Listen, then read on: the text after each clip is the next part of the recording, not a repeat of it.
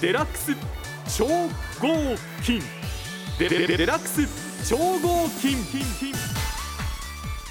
さあ今週も始まりましたデラックス超合金聞く合わせる金曜日の金でデラックス超合金お相手は1990年生まれ一番ハマった作品はウルトラマンティガ東海ラジオアナウンサーの井田克也と1991年生まれ東海ラジオ番組プロデューサーのちらさんこと山本俊澄です夏休みはい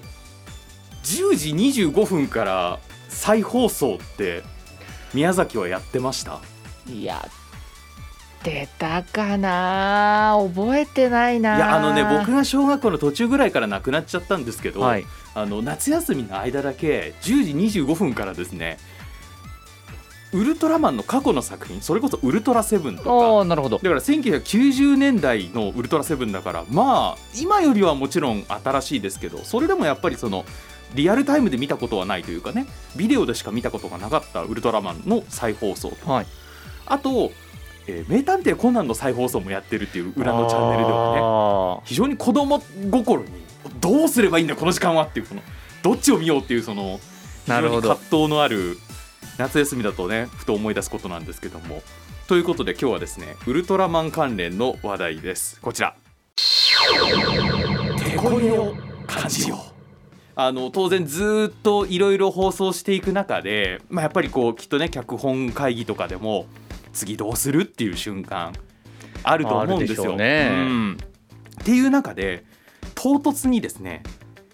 夏の怪奇シリーズっていうくくりをつけて放送したことが過去ありまして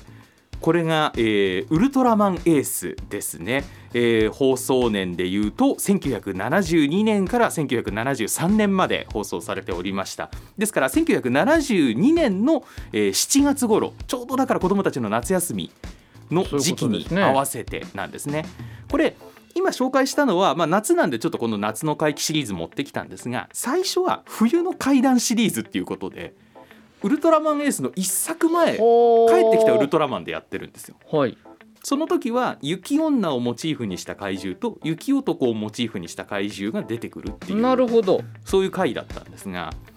まあなんか手応えがあったんでしょうね怪奇シリーズに怪奇シリーズにエースはねちょこちょこあるんですよ怪奇シリーズ夏の怪奇シリーズでそれからまあ当然ですが、えー冬の怪奇シリーズもありますあ今年も冬やったれといやそうそうそうそう多分夏良かったんでしょうね何かね手応えがえっ、と実際どうなのかな視聴率もねウィキペディアとか調べると出てくるんですがそんなに差は感じないな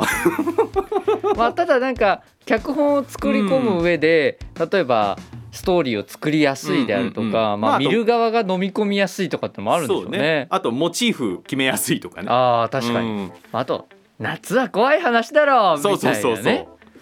でこれねまた夏の怪奇シリーズ全部で3話なんですが、えー夏の怪奇シリーズ最初の一つが「黒いカニの呪い」っていうほうカニだと思うでしょカブトガニなんですよ、カブトガニああカブトガニはいはあい。そうかカブトガニをあんまりピンとこない方もいらっしゃいますよねえーっとねなんと例えればいいのかあのフォルムで言うと本当にねうちわみたいな感じなんですよはい。でうちわのその仰ぐ部分がちょうど甲羅になってて柄の部分が鋭いねトゲみたいなこれがねまあ尻尾なんですねはい。そうそうなんですよそんなねあのカブトガニをモチーフにしたあの鳥獣が出てくるというこの黒いカニの呪いはい。それからですね、えーその次の回が夏の怪奇シリーズ「怪談牛神男」この急に独自の怪談をぶち込んでくるっていうなるほど。そのだからさっき山本君が言ったようにこうすれば子供たちも飲み込みやすかろうとかじゃないです全然そのなんか本当にあるのっていうような階段ってつけとけば怖いやろみたいな。ただねこれすごいのはあのー、蟹江慶三さんはい。が若かりし頃この怪談牛神男で重要なゲストキャラとして登場しているとおいーうあのー当時だから1970年代ヒッピーと言われるような、はいいわゆるそのまあ人工物の否定であのディスカバージャパンという言葉も当当時流行っていたとされるその当時を反映してですねそのヒッピー青年の、えー、蟹江慶三さんがその岡山にあるこれはあの本当にあるやつなんですけど、えー、と牛の花栗といってあの鼻はありますよね牛がつけてるやつ、はいはいあれをそのたくさんあの積み上げてその牛たちを供養するっていうお塚があるんですけども、はいその塚からあの1個あの腕パクりまして腕輪にいいじゃんって腕につけるというこの非常にあの罰当たりなことをやらかすんですが、はいそこに目をつけ込んだあのウルトラマンエースの敵ヤプール人異次元人なんですけども、えー異次元人ですごい科学を持ってる割にはこの動物たちの呪いっていう非常にまたあのオカルトなものに着目してその腕輪にしている牛の鼻輪に向かってその牛たちの怨念を届け、えー牛の怪獣にしてしまうというですねいやすごいでしょうだからあのね後に盟友になることがやっぱ感じられます自分の腕にその腕輪のところから茶色い毛が生え始めだんだん自分の足で立つんじゃなくて腕も含めてこの4本足で歩くことが楽になってしまうはあ用意してある食卓に上ってる肉のハンバーグが嫌になってその庭に生えている木の方が美味しく感じられてしまうっていうその自分がだんだん牛に近づいていくってえーないるうのほをど熱演しているっていうね。はあでこの2話がですねこれがねまたねあの、まあ、鉄鋼入れとは若干違うんですけど、あのー岡山とタイアップしてるんですね岡山県と岡山県とならあの岡山ロケなんですよこれがなるほどそうそうそうそうであのただ、まあ、当然基本基地はあの東京まあ、というか、はいそうえでー、すねとタックの場合は富士山山麓にあるという設定だったので、へえだからまあ厳密に言うとねあの静岡あたりにあるんですが岡山に行く理由が必要じゃないですか。そうですねでまあもちろんその極端なこと言えばそこが何県であろうとあの鳥獣、まあ、怪獣ですね怪獣が現れればそこに行くんですけど、まあ、そうは言ってもやっぱそこに行くまでのその地元シーンも欲しいじゃないですか,、うだかんらやたらとその岡山県にその縁者がいるというかねあのは岡山の親戚の家を A 隊員が前の週訪ねたかと思えば、えー翌週は今度 B 隊員があの純粋に実家があるからっていう理由で岡山に帰るっていう。であと大人になるから当然あのオープニングとかのテロップとかも読めるようになるじゃないですか。やたらとこの協力化粧品会社の名前出てくるなと思ったらその化粧品会社のポスターがやたらと貼ってあるとかね岡山を拠点にしている、あの化粧品会社がすげえ出ててなんだったらそこの社長さんみたいなのもストーリーに絡んでくるっていうあへえそういう回なんですよ。なぜかわからないけどせっかく透明化できて姿を潜めることができる怪獣が隠れている先が遊園地っていう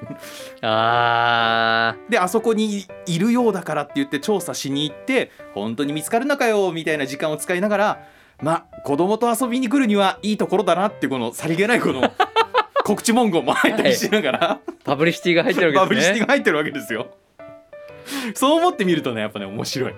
はあうん面白いなまあ2話分だったんでしょうね多分あの予算が。予算がだから怪奇シリーズは3話なんですけどあの岡山ロケは前話前半の2話だけっていう。なるほど、うん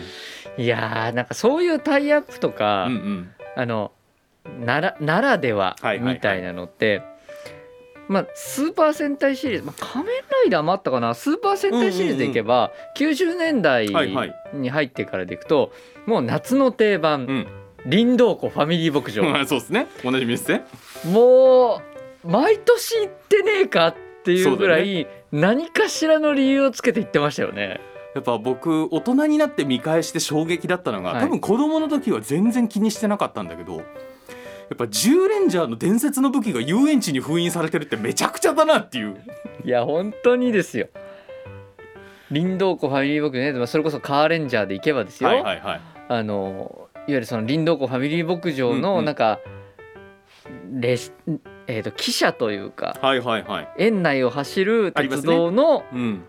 えー運転手のおじさんの娘みたいのがキーマンになってたはりいだとか、はいはいはいはいはい。温泉施設があるのを PR するためにん温泉の怪獣が出てきはていみたはいはりいとはいかはいはいありますね。うんうん。いや何その展開みたいなそれで言うとね、あのー後年というかだから2000年代に入るとあの渦政映画村にも行くじゃないですあか。ー行きますね夏スーパー戦隊は、はいそうですね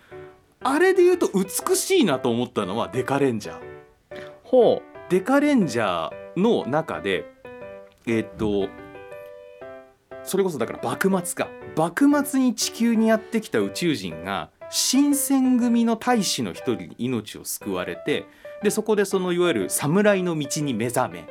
でその地球で侍としてその過ごすために一旦その自分の星に戻ってまあその要は故郷に別れを告げてから戻ってきます。で戻ってきたらその星と地球のその時間の感覚があまりにも違うから向こうからするとまあどうなんだろう23週間ぐらいの感じで一旦戻ってきてるだけなのにもう地球では平成に突入してるうはいであれ変だ俺が知っているはずのそのねまあ江戸じゃないと。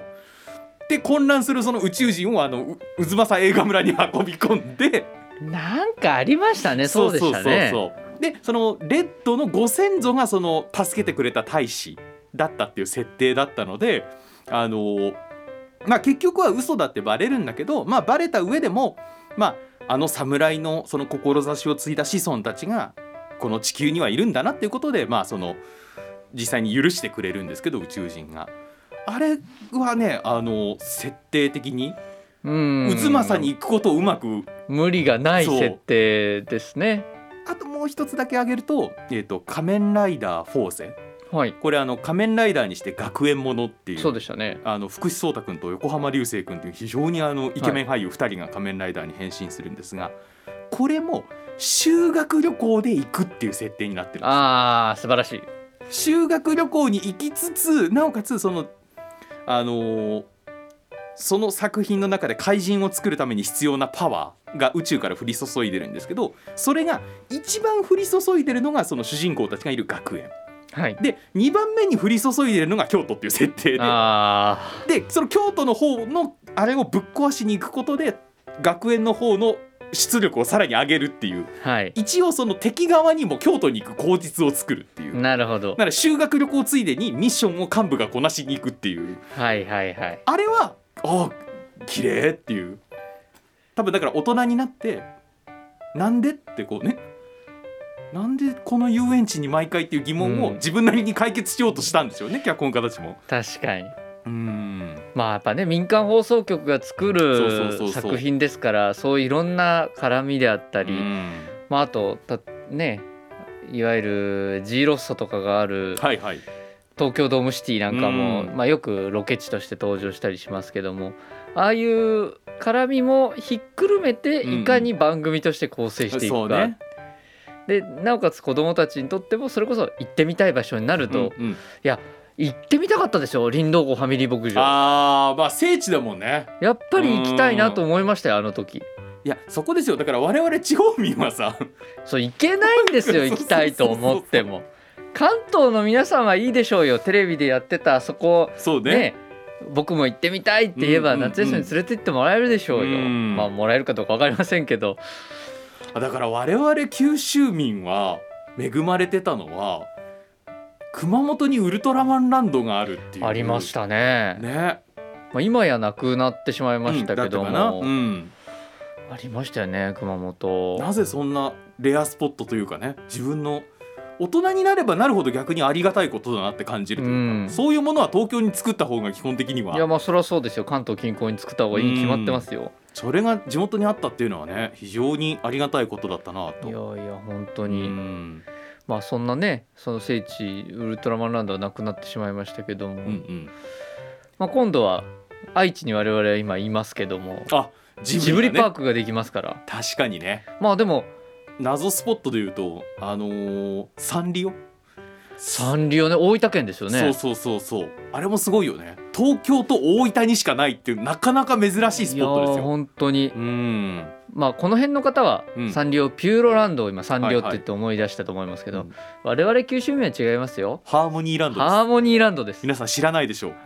サンリオハーモニーランドキティちゃんいるんだからそう大分県にあるんですよそうそうでその時にねあのー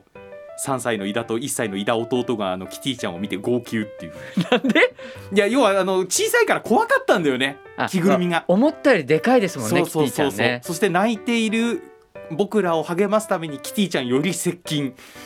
え泣き声拡大この多分伊田家だけじゃないいろんな家にあるであろうこの悲劇いやハーモニーランドはね私も一個もうどうしても忘れられない思い出があっほてうほううち兄弟3人なんですよはね、いはいでしたね私がいまして、うん2歳下に妹、うんもう2歳下に弟がいますはいはいでえっとおすえっと記憶が正しければ父の友人うんの方のご家族はいはいはいはいお兄ちゃんと妹あはいはいはいはとい一緒に、えー家族2家族でうんうんハーモニーランドに行ったんですね。ああいいですねでえっとみんなそれぞれにワンデーパスみたいなのを買ってもらうわけですよ。はいはいはいはいでワンデーパスがあるとどの乗り物も乗れるんですうね。んうんで、まあ、みんな楽しみじゃないですか、うんうんなかなか遊園地、まあ、宮崎県はそういう大きないわゆるアミューズメント施設的な遊園地ってあーなかなかなかったんで、はいはいはいはい公園の大きいバージョンみたいな遊園地はありますけども、なんでまあ嬉しいわけですよ、うんうん旅行だしで1個目うんうん早速ジうェんットコースター的なはいはいものに乗ってうん「わーい!」って言って戻ってきてうん次ショーがあってたんですよねちょうど時間的に。はいはいはいそれ見ようよってうんうんみんなで座って見て、うん楽しかったねうんうんじゃあ次の乗り物に乗りに行こうって言ったら、うんうんうん僕だけワンデーパスがないんですよあれきっとどこかで落としてきて、まあまあそうだね。でまあもちろん親も、うんうんそのいろんなセンターにね問い合わせるあとあそう落ですねとし物ありませんでしたかっうんうんうてん言いますけうど、んうんまああれだけどワンデーパス拾っちゃってはまだ買ってなかったら、まあそうっすわな。使いたくなるわけですそうだよね。うんうんうん。もうあれはシンプルに自分が悪かったと思いますけど、うんうんそれ以降ですね、うんずっとそのシアターだけははいはい。あの入れ替え制じゃなかったのうで、んうんうんうん。い。ると見られるんですよ、はいはいはいはいはい。ずっ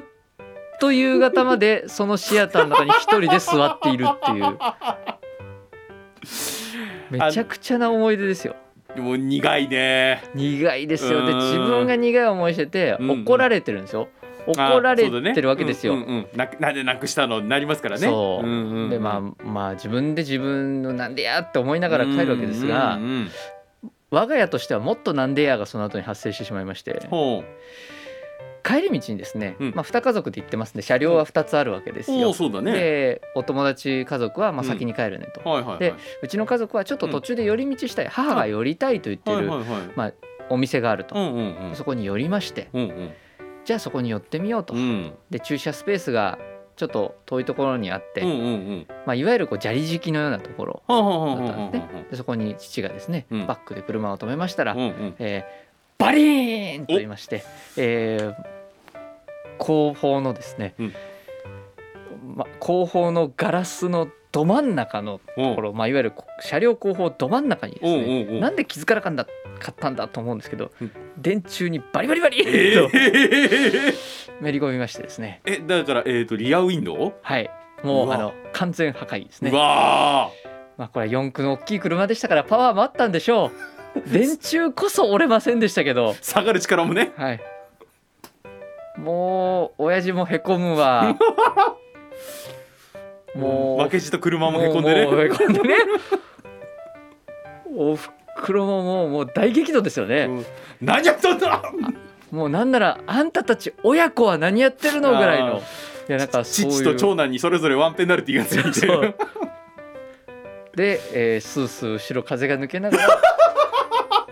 地獄のような違うそんなんで高速道路なんか乗れませんから 確かに下道であ宮崎まで帰ったのあを思い出しますね。大分宮崎下道はかかるでしょはい。う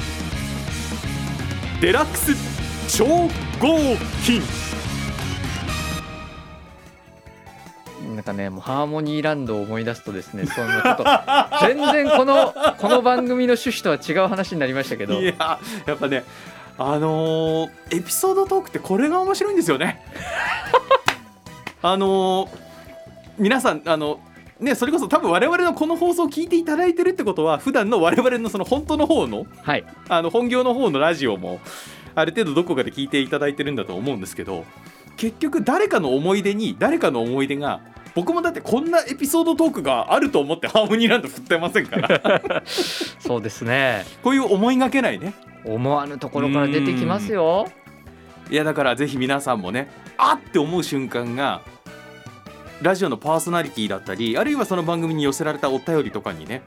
わあ私も似たような経験がとか多分あると思うんで一度あのラジオを聞いてあのメッセージを投稿するっていう楽しみもいや本当にもう何だったらあのこの番組に直接あの「ハッシュタグ超合金で」はいあのつぶやいていただいても結構ですので、えーどうぞツイッターで「ハッシュタグ超合金」「聞く合わせる金曜日の金」で「ハッシュタグ超合金」です皆さんの感想もお待ちしております残り少ない8月いい思い出作っていきましょう